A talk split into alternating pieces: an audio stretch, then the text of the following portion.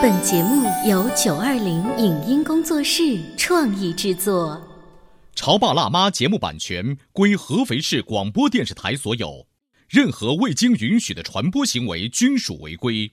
欢迎与九二零影音工作室沟通合作事宜，电话零五五幺六三五零九三五六。走在大街上，我希望听见别人叫我小姐姐、小姐姐、小姐姐，而不是哦，阿姨。但我最爱的称呼是妈妈。走在大街上，我希望听见别人叫我欧巴，而不是大叔、大叔。但我最喜欢的称呼是爸爸。我是辣妈，不是老干妈。我是潮爸，不是太阳能浴霸。八零后时尚育儿广播脱口秀，潮爸辣妈。本节目嘉宾观点不代表本台立场，特此声明。电视、沙发作为客厅主体这样的结构，在中国老百姓的家庭里是标配。然而，今天看电视的人越来越少，客厅的格局也越来越小，取而代之的是偌大的私人空间。为什么小客厅、大卧室的房间布局不利于孩子学习习惯和良好性格的养成？为什么利用碎片时间完成的作业是对知识的不尊重？针对孩子的静心训练应该从何时何地做起？为什么电子产品一定要放在家里的公共区域使用？欢迎收听八零九零后时尚育儿广播脱口秀《潮爸辣妈》，本期话题。家庭的布局藏着孩子的未来。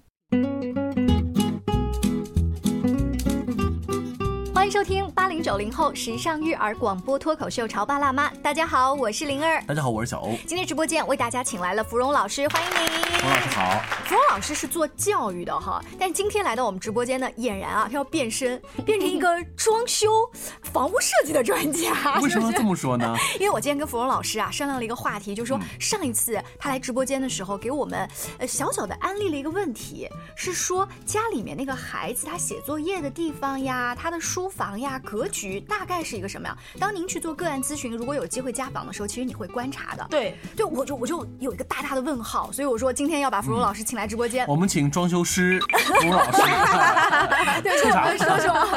啊，是这样的啊，首先我们要定义一下学习这件事情是什么，你来定义一下。学习表面上看的话呢，就是写作业。那我比你进步一点啊，好，你说。你这妈妈这个格局太低了。学习就是学新知识啊，嗯，就是从呃不会到会啊，然后呢学下来变成自己的东西。你看我是不是比这个妈妈 要强？呃更高级的芙蓉老师应该什么？学和习是两个动作。就是学这个动作应该是发生在学校啊，学这个动作是我不知道，嗯，然后我通过对别人的模仿、嗯，理解，然后加上我的记忆，然后把别人的知识转为我的知识，这是学的过程嘛，对不对？当然更好的是体验啊，对吧？如果我能够去真正的去体验一把，然后把它转下来，这就是我的东西。是。那么这个习是指什么呢？习是学而时习之嘛。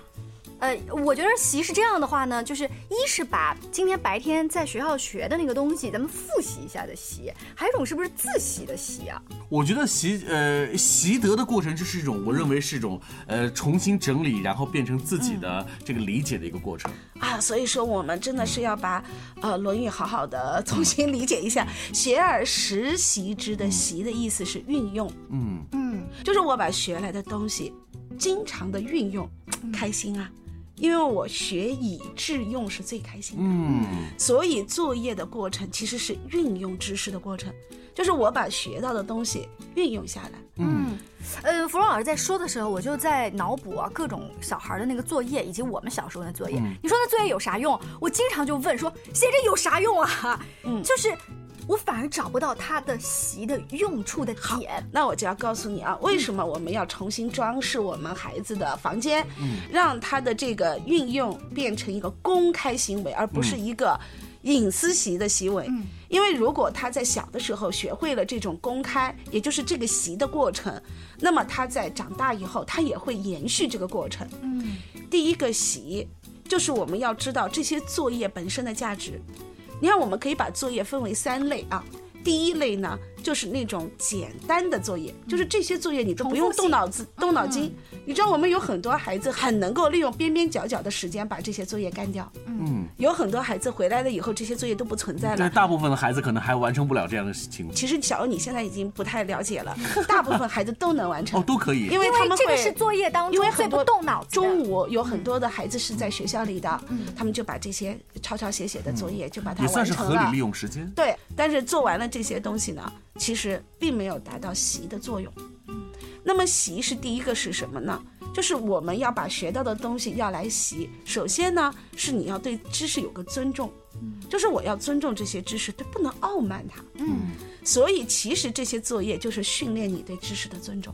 嗯，就是刚才那些基本的练习题。对，换句话来讲，就是孩子们应该是沐浴焚香，然后然后将自己变得干干净净的、端端正正的坐在那儿写作业。所以在您看来，孩子们用利用边边角角的时间把这个能搞掉的搞掉，本身这个过程就不是一种对于知识的一种尊重。对，嗯，所以这个作业其实非常合适的放在六点半。到七点半这个时间，嗯，因为六点半、七点半，中医叫心包经当令，这个时候孩子是心猿意马，就是想玩儿。你看，所有的娱乐都是发生在晚上吧？嗯，是因为人在晚上的时候心神就是就是荡漾的，他就是想玩儿。所以呢，这个时候我们。来给孩子做静心，对，做这个静心的训练。所以我一直特别的建议我们的家长不要让我们的孩子匆忙的应付作业，因为这也会养成他们对作业的不尊重。哦，理解了吗？要在刚才您说的那个时间段当中去做这些事情。对，就是要告诉他们习是什么，就是先是要克服枯燥。嗯。就是简单枯燥，你还能做认真。所以孩子他有会告诉爸爸妈妈说：“哎呦，很枯燥，我真的是不想。”这个时候你是不是应该把这种？枯燥的事实就告诉他，要讲，就让他面对、承认这件事情本身。你千万不要说这有什么枯燥的，学生就是这个样子。不是的，不应该这么说。是的，不是的。哎，有一些家长是说，那如果他的学习成绩还不错的话，现在他们甚至会主动跟这个老师联系，说就是这种枯燥的这个习题可不可以不做？然后呢，有的老师就是说所谓的个性化教育嘛，说好他这个题目可以不做，然后他可以做更加高级的题目。那是因为他的训练结果是尊重，就是尊重学习，你做到了。如如果你要是尊重学习，你做不到，这种孩子就叫眼高手低。哦，是，所以还得是从刚才我们说的来。哎，对，就是如果他已经完全尊重了这个作业，的确是可以拿掉的。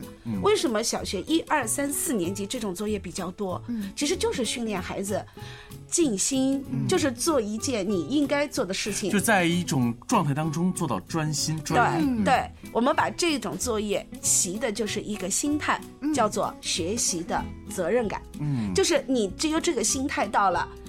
你才能够，只要一到学习时候，你那个身心都进入到那种状态。就好像我们学外语有一个叫语感，打球有个叫球感，这个叫学习感。对 对对，在成年人看来，这就是所谓的匠心。是的，所以开始的时候，家家长呢做这种作业的时候，一定是要让孩子在一个公共区间里，然后家长坐在四十五度角，然后在这个过程里，你不要老是盯着他，然后你只要也给这样一种静气的氛围就行了。你拿。拿一本书，嗯，我就经常跟妈妈讲啊，你们都觉得自己学历水平比较差吗？那孩子做什么作业，你就做什么作业嘛，你就做他的同学嘛，就是孩子们在那写这些字，你也在那练那些字，不也挺好的吗？我记得冯蓉老师在之前的节目当中跟我们聊过的，说卧室就是卧室，对，不要把更多的。比如说学习的事情，包括一些游玩的、玩电脑的事情，放在那个那个寝室的那个当中，对对，应该在一个公共公共区域。所以在您看来，非常重视公共区域这件事情的目的，就是在于对，就这种状态的训练。好比说，哎，你们上大学的时候有没有这个感觉？寝室里看不进去书，一到图书馆，对，真的看进去，真的是这样，理解了吗？是。所以公共学习的这种状态，就是孩子未来，哎，我只要一想学习，我去图书馆。这个事儿，我给大家插一个我最近实际感受到的例子，就是新华书店。你们现在有多久没有去实体书店了？我前两天大概是八点不到还是八点半不到，路过就是三号口的那个二十四小时新华书店。你指的是晚上？早晨。大排长龙，门口的那个人形的队伍大概已经排到了一两百米以后。我很好奇，我说这是干嘛吗？买什么东西吗？后来我想了一下，就是历年暑假都有一些可能他们要小升初或者初升呃高这样子，他们给自己一个这样的学习的空间。对对对对，就很自觉的一些孩子。对，这个其实就是我们从小的一个训练。所以说呢，首先啊，就是如果我们的孩子是在小学，尤其是低年级阶段，其实从大班开始，我们就要有一个。七点到六点半就可以开始，一直到七点半这段时间的静心训练，就是孩子要安安静静的坐在书桌边上。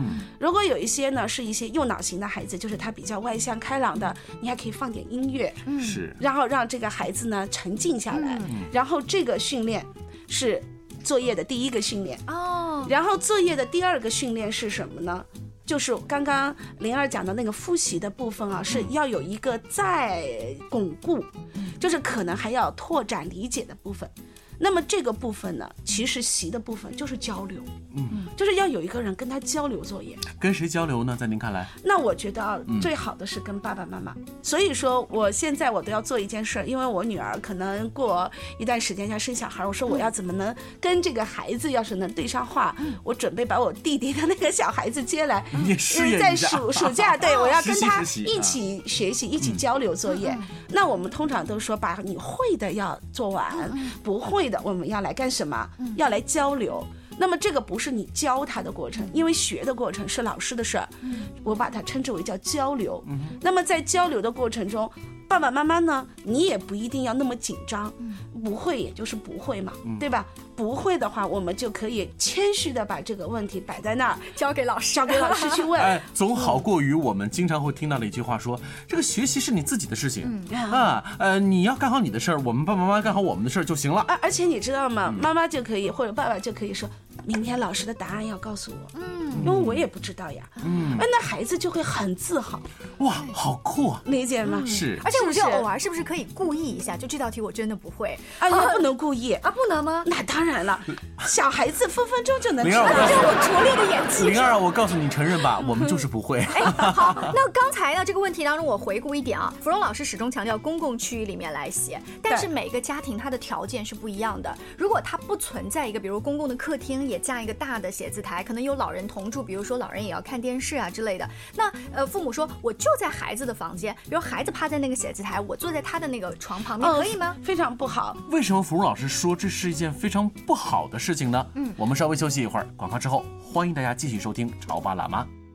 关于和孩子沟通呢，我是想先处理好彼此之间的情绪，然后再去搞定他具体的问题。我们家长经常在一起讨论，怎么样从小才能培养好他的学习习惯。我是后来通过学习才发现，孩子行为背后是有另外一种需求的。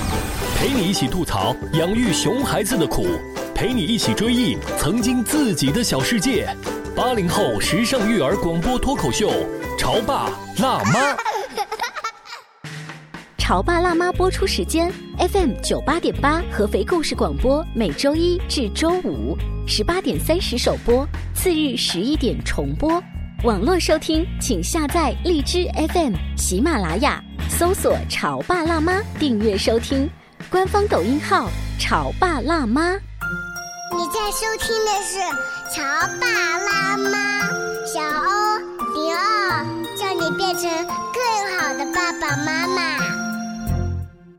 本节目嘉宾观点不代表本台立场，特此声明。电视、沙发作为客厅主体这样的结构，在中国老百姓的家庭里是标配。然而，今天看电视的人越来越少，客厅的格局也越来越小，取而代之的是偌大的私人空间。为什么小客厅、大卧室的房间布局不利于孩子学习习惯和良好性格的养成？为什么利用碎片时间完成的作业是对知识的不尊重？针对孩子的静心训练，应该从何时何地做起？为什么电子产品一定要放在家里的公共区域使用？欢迎收听八零九零后时尚育儿广播脱口秀《潮爸辣妈》，本期话题：家庭的布局藏着孩子的未来。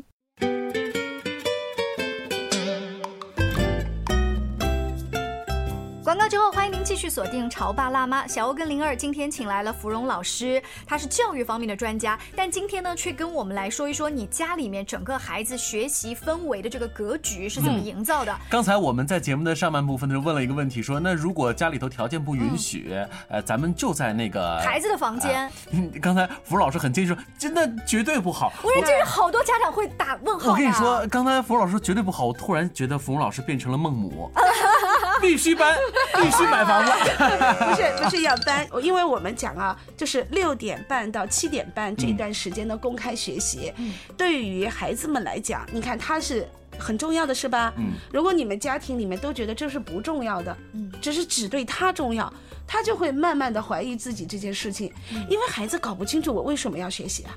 这个真正的意义他是搞不清楚的。从小我们不就是被这么教育到大的吗？就是学习的事情就是你的事情。所以你知道吗？这些孩子们都特别希望长大可以不学习。哦，所以又变成了到了高三考试结束之后扔书烧书，哎是是，然后各种放肆玩啊。所以说学习是一件神圣的事情。嗯，就是这一个时间应该家里都是学习的。嗯，比如说如果有爷爷奶奶，不好意思了，人家散步去，散步去，就这个。要在家里看电视，这个齐心合力。对，还有就是，如果这个时候谁要忍不住手机，那不好意思，那你就在想，以后您有资格去夺孩子的手机吗？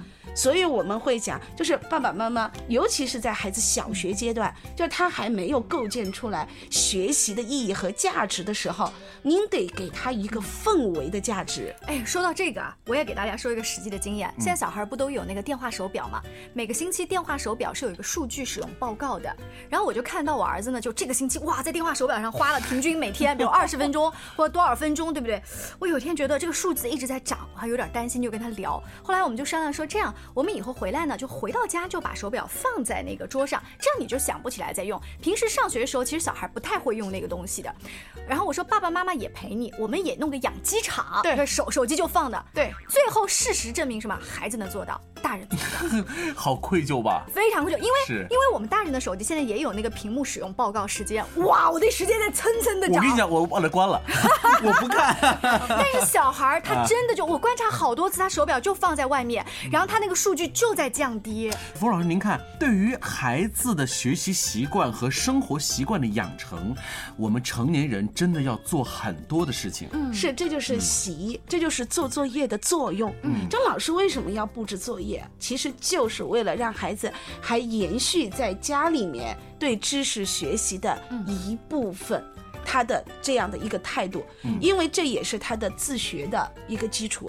如果他能够自己非老师带领也能有学习，那到初高中这个孩子就轻松了，非常轻松。所以芙蓉老师等于是用这个观点呢来影响一些家长，就是咱们先把环境稍微做一些修改，是的，最后影响的其实是孩子的心跟他自己的学习能力。是的，芙蓉老师做的个案当中，他们后来听过了你的这个指点哈，是把家里哪个地方改了呀？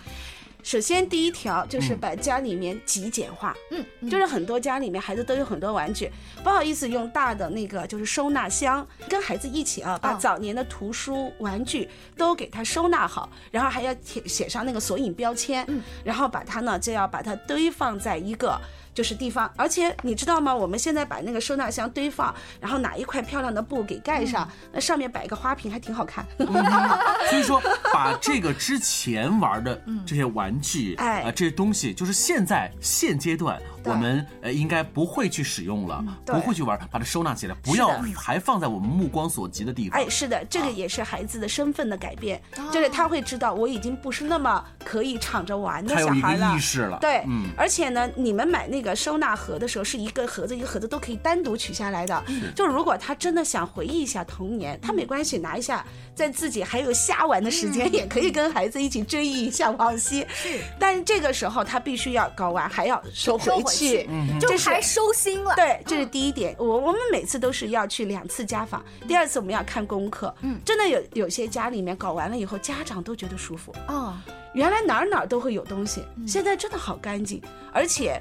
我们要学会，就是那个五 S 啊，家长他突然发现自己衣服也很乱，然后断舍离，对，他就开始也来做这些收纳的部分，这是第一部分啊，叫极简化。嗯，然后极简化以后呢，如果这个家里面有很好的现场，就是我们有的家里面有单独书房。嗯，我有一个家庭，他们家很大哦，所以就专门批出了一个单独书房。嗯，然后爸爸的书桌、妈妈的书桌和孩子的书桌。然后他们可以把三张书桌拼在一起，嗯，也可以分开，嗯，那这就是为他们的初中以后的生活做准备。我突然想到了前一段时间啊，这个中国新闻网发了一个推文，这个标题写的和冯老师观点如出一辙，叫“房间凌乱的家庭养不出有出息的孩子”。是的，所以看来真的是有道理的。是的，是的。然后还有有二胎的，对吧？我们现在非常的主张就是双人床，就哪怕是哥哥和妹妹，例如妹妹睡上面睡上铺，然后上铺就把她变得小公主一样，还可以有幔帐。但是我们都需要他们有一个就是双人的这样，然后等到再大一点的时候，可能有的哥哥就出去啦，或者是房子就变大了，也有可能租房子。总之，他们在小学阶段。都是用双人床，嗯，那姐姐在上面，妈妈带弟弟睡下面，就用这种方式区隔。对，然后就让他们卧室集中。那么还有就是，如果家里的空间再小一点的话，那么总有一张餐桌吧，嗯，那么我们就会把餐桌当成学习的地方。那么要餐桌上面是什么呢？就是要有一块桌布，嗯，就是如果我们把它变成为餐桌的时候，可以把桌布拿走，然后我们要学习的时候就可以把它铺一块桌布。然后，如果这个桌布铺上来了以后，对孩子就是一种，就是对，就是一种暗示，说这个桌子现在已经变为书桌了。然后爸爸妈妈可以跟孩子就坐在餐桌上面学习，也可以。还有就是电子产品一定要放在公共区域里面。就是我们现在呢非常主张孩子家里面做就是家庭影院，就是一个投影仪，然后一台笔记本电脑，然后一个大屏。就是如果这个孩子真的是需要 QQ 社交的话，那么可以给他一台笔记本电脑，然后这个孩子也是放在餐桌上，打开笔记本电脑做 QQ 社交。你可以不用看他，只但是你在那儿，如果他看你一眼，那就说明他的这个社交其实他心里也走虚。对啊，我突然想到了一个妈妈，她的孩子最近已经到了这个青春期初一的时候嘛，他们俩母子战争会，甚至是父子战争都会爆发，很典型的就是。关于电子产品，孩子总是说：“你们为什么不相信我？”是的，他说：“我没法相信你啊，因为你真的是在玩游戏，你真的是在看网络小说啊，我怎么相信你呢？”这就是种焦虑，所以他们用了一种比较极端的方式，那就是。绝对禁止你去再使用了，所以战争就这么爆发。所以说那个孩子才说高考完了五三天三夜，五台电脑五张床。那你看小欧刚才举这个例子啊，他有一个问题就是，如果这个孩子特别小，按芙蓉老师现在讲这个，我在公共场合把这个电脑支开，还是比较能够协调跟控制。到了青春期，稍微大一点的孩子呢，只要这个孩子往这一坐，他说你干嘛在旁边？就算你不讲我，他内心也觉得他可能要来指导。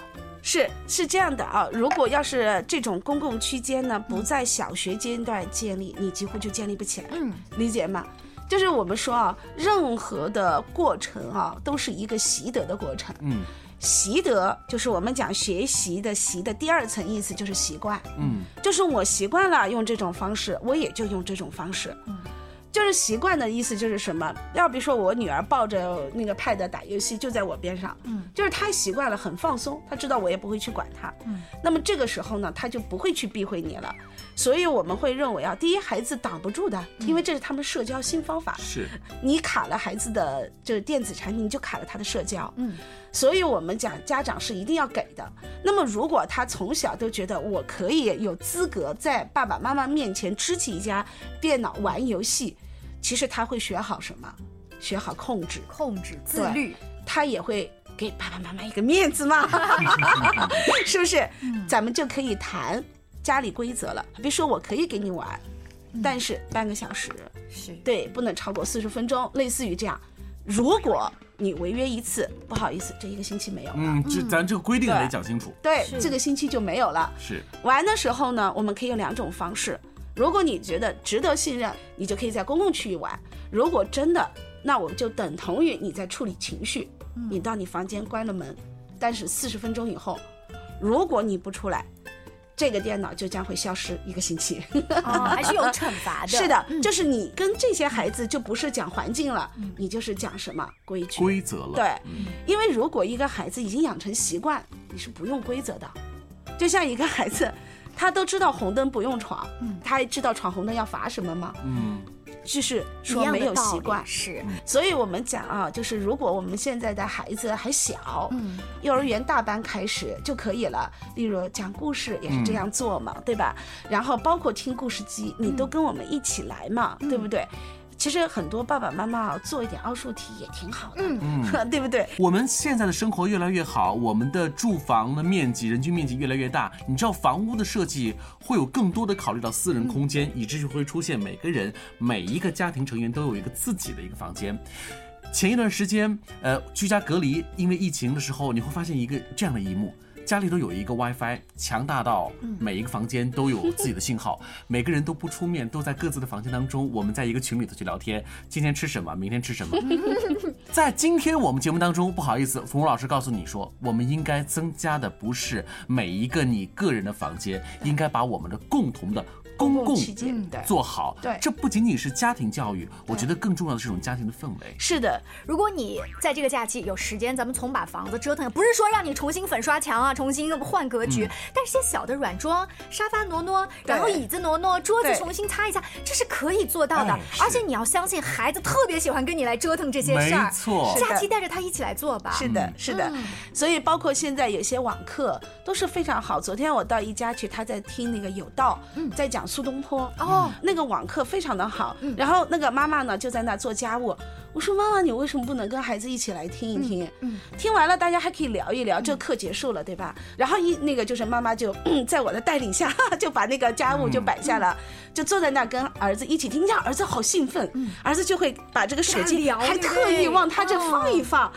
然后两个人就把这个就是那个有道的那个课听完了，然后两个人一聊，儿子呢就说那个苏东坡烧那个红烧肉的故事，然后妈妈就会讲他去到杭州贬黜的故事，然后后来我就跟他们说，我说你们两个都是拿着漏斗在听，不信我们再回听一遍，看老师还说了什么。